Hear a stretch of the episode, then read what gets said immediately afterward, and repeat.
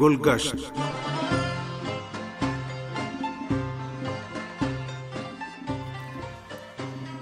آپ سامعین کی خدمت میں عباس سید کا سلام عرض ہے۔ پروگرام گلگشت کے ساتھ حاضر ہیں۔ امید ہے ہمارا آج کا یہ پروگرام بھی آپ کو پسند آئے۔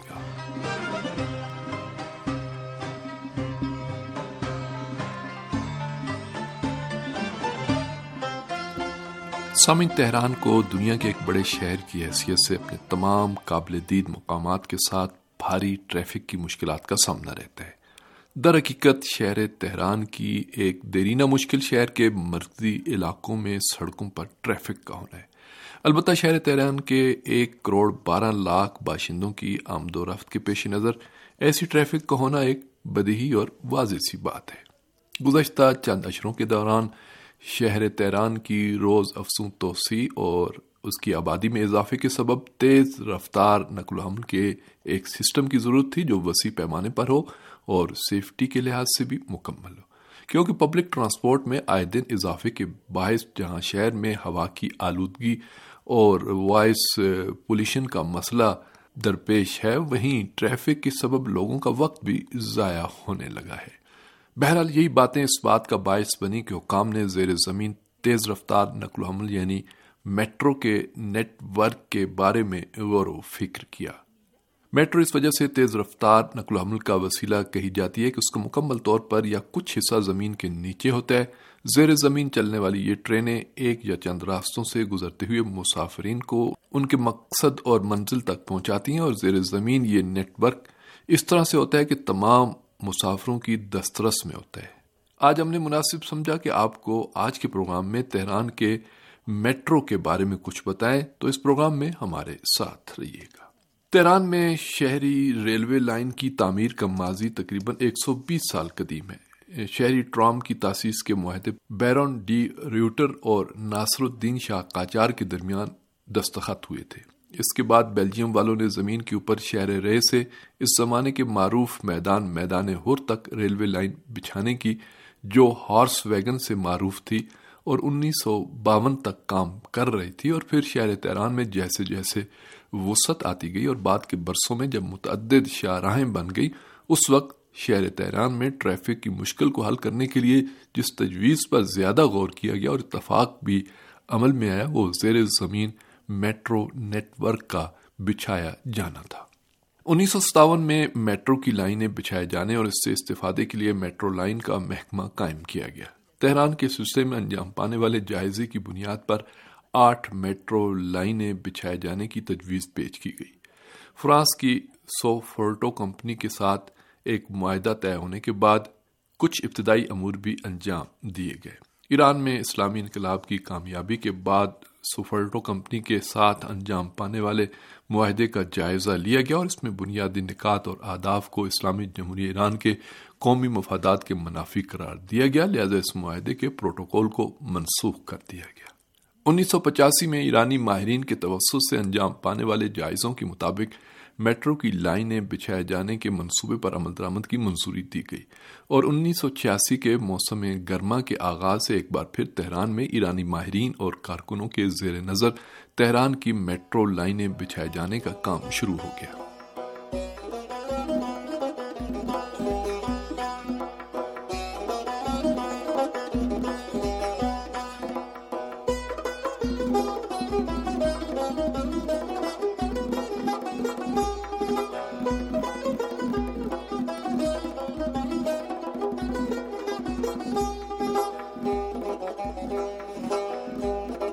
تیران کی میٹرو لائنوں میں اس وقت پہلی میٹرو لائن انتالیس کلومیٹر ہے، جس میں انتیس اسٹیشن ہیں، جو شمالی تہران میں واقع تجریش اسٹیشن سے شروع ہو کر جنوبی تہران میں بہشت زہرا کے جنوب مشرق میں واقع اسٹیشن کہریزک تک چلتی ہے۔ دوسری لائن چوبیس کلومیٹر ہے، جس میں بائیس اسٹیشن ہیں، جو مشرقی تہران میں واقع فرنگسرا اسٹیشن سے شروع ہو کر مغربی تہران میں صادقیہ تک جاتی ہے۔ تیسری لائن سینتیس کلومیٹر لمبی ہے، جس میں چودہ اسٹیشن ہیں۔ یہ لائن تہران کے شمال مشرق میں واقع، قائم ٹاؤن سے شروع ہو کر جنوبی تہران میں واقع میدان راہن یعنی ریلوے اسٹیشن تک جاتی ہے اور پھر قلعہ مرغی ایئرپورٹ اور جنوب مغربی تہران میں آزادگان شاہراہ سے ہوتی ہوئی آزادگان اسٹیشن پر ختم ہوتی ہے۔ چوتھی لائن اکیس کلومیٹر لمبی ہے، جس میں اٹھارہ اسٹیشن واقع ہیں۔ یہ لائن تہران کے جنوب مشرق میں واقع شہید لادوز سے مغربی تہران کے ایک بتان اسٹیشن تک جاتی ہے۔ یہ بات جان لینا مناسب ہوگا کہ تہران کی میٹرو لائنوں میں سے چوتھی میٹرو لائن میں نئے محوروں میں ترقی و توسیع کی پیشگوئی کی گئی ہے۔ تہران کی پانچویں میٹرو لائن بھی شہری لائنوں میں سے ایک ہے جو مغربی تہران کو صبح البرز سے متصل کرتی ہے اور اسی سبب سے یہ لائن زیادہ آمد و رفت والی اور اصلی لائن شمار ہوتی ہے۔ یہ میٹرو لائن جو تینتالیس کلومیٹر لمبی ہے تیران میٹرو کی ایک اہم ترین لائن ہے جو سادکیہ کے علاقے سے شروع ہو کر کرج میں گل شہر اسٹیشن پر ختم ہوتی ہے۔ تیران کی پانچویں میٹرو لائن کی اہم ترین خصوصیت یہ ہے کہ اس کے تمام اسٹیشن زمین کے اوپر ہیں اور مسافرین اپنے اطراف کے قدرتی مناظر کا بخوبی مشاہدہ کر سکتے ہیں۔ تیران کی سیر کرنا ہو تو سب سے آسان اور سستا ذریعہ میٹرو سروس ہی ہے۔ تازہ ترین ٹریفک جائزوں کے مطابق تہران میں اندرون شہر آٹھ میٹرو لائنیں ہیں جو زیر زمین ہیں اور ایک بیرون شہر ہے۔ یعنی پانچویں میٹرو لائن جو شہر تہران سے کرج تک جاتی ہے اور یہ لائن سب سے تیز رفتار لائن سمجھی جاتی ہے۔ شہر تہران کی اسلامی کونسل نے دو ہزار چار میں آٹھ لائنوں سے باقی مائندہ لائنوں یعنی چھٹی، ساتویں، آٹھویں اور نویں لائنوں کی تعمیر و توسیع کی اجازت دے دی اور ٹریفک ہائی کونسل نے بھی چھٹی اور ساتویں لائن بچھائے جانے کی منظوری دی اور آٹھویں اور نویں لائنوں کی تعمیر کو تہران میں ریلوے نقل و حمل کے جامع اسٹڈیز اور جائزے پر منحصر کیا ہے، جبکہ چھٹی لائن کا کام ابھی جاری ہے اور ساتویں لائن بچھائے جانے کا کام مکمل ہو چکا ہے۔ چھٹی لائن کی مسافت اکتیس کلومیٹر ہے، جو دولت آباد شاہراہ سے شہر کے کن تک بچھائی جا رہی ہے اور ساتویں لائن بھی ستائیس کلومیٹر لمبی ہے، جو ہجرت شاہراہ سے سعادت آباد میں میدان بوستان تک بچھائی گئی ہے۔ آٹھویں لائن چھبیس کلومیٹر تک بچھائی جائے گی، جو شارائے اشرفی اسفہانی کے شمال سے میدان بسیج تک اور نویں لائن بھی چھبیس کلومیٹر تک پونک سے میدان بسیج تک بچھائی جائے گی۔ میٹرو تیران میں زمین کے اوپر اور زمین کے نیچے جو اسٹیشن بنائے گئے ہیں، وہ سب ایرانی انجینئروں اور مشیروں کی زحمتوں کا نتیجہ ہیں۔ ان اسٹیشنوں کو بنانے میں کوشش کی گئی ہے کہ خوبصورت فضا اور ماحول وجود میں لایا جائے، جو مسافرین کے لیے سکون و اطمینان کا باعث بنے۔ وہ چیز جو آج تہران میں زیر زمین، بھیڑ بھاڑ والی اور دھوئیں اور وائس پولیشن سے پاک جگہ دیکھنے کو ملتی ہیں، وہ ایسی خوبصورت جدید اور وسیع اسٹیشنز ہیں کہ جن کو مزین کرنے کے لیے ایران کی روایتی معماری اور جدید معماری کا امتزاج دیکھنے کو ملتا ہے۔ اس میں انواع اقسام کے خوبصورت رنگوں کے عمارت والے پتھر اور مصنوعی چھتوں سے استفادہ کیا گیا۔ اس میں جن میٹیریل کا استعمال کیا گیا، وہ آگ سے بچاؤ کیمیاوی اشیاء کے مقابلے میں پائیداری اور بوسیدگی نیز رتوبت سے محفوظ رکھنے کے لیے ہیں۔ ان اسٹیشنوں میں مناسب اور خوبصورت روشنی کا انتظام ہے، جس سے مسافرین کی دید اور نگاہوں کو سکون و آرام فراہم ہوتا ہے۔ لوگوں کی جانوں کے تحفظ اور مشینوں کی بھی سیفٹی کے لیے جو انتظامات کیے گئے ہیں، وہ بھی بین الاقوامی معیارات کے مطابق ہیں۔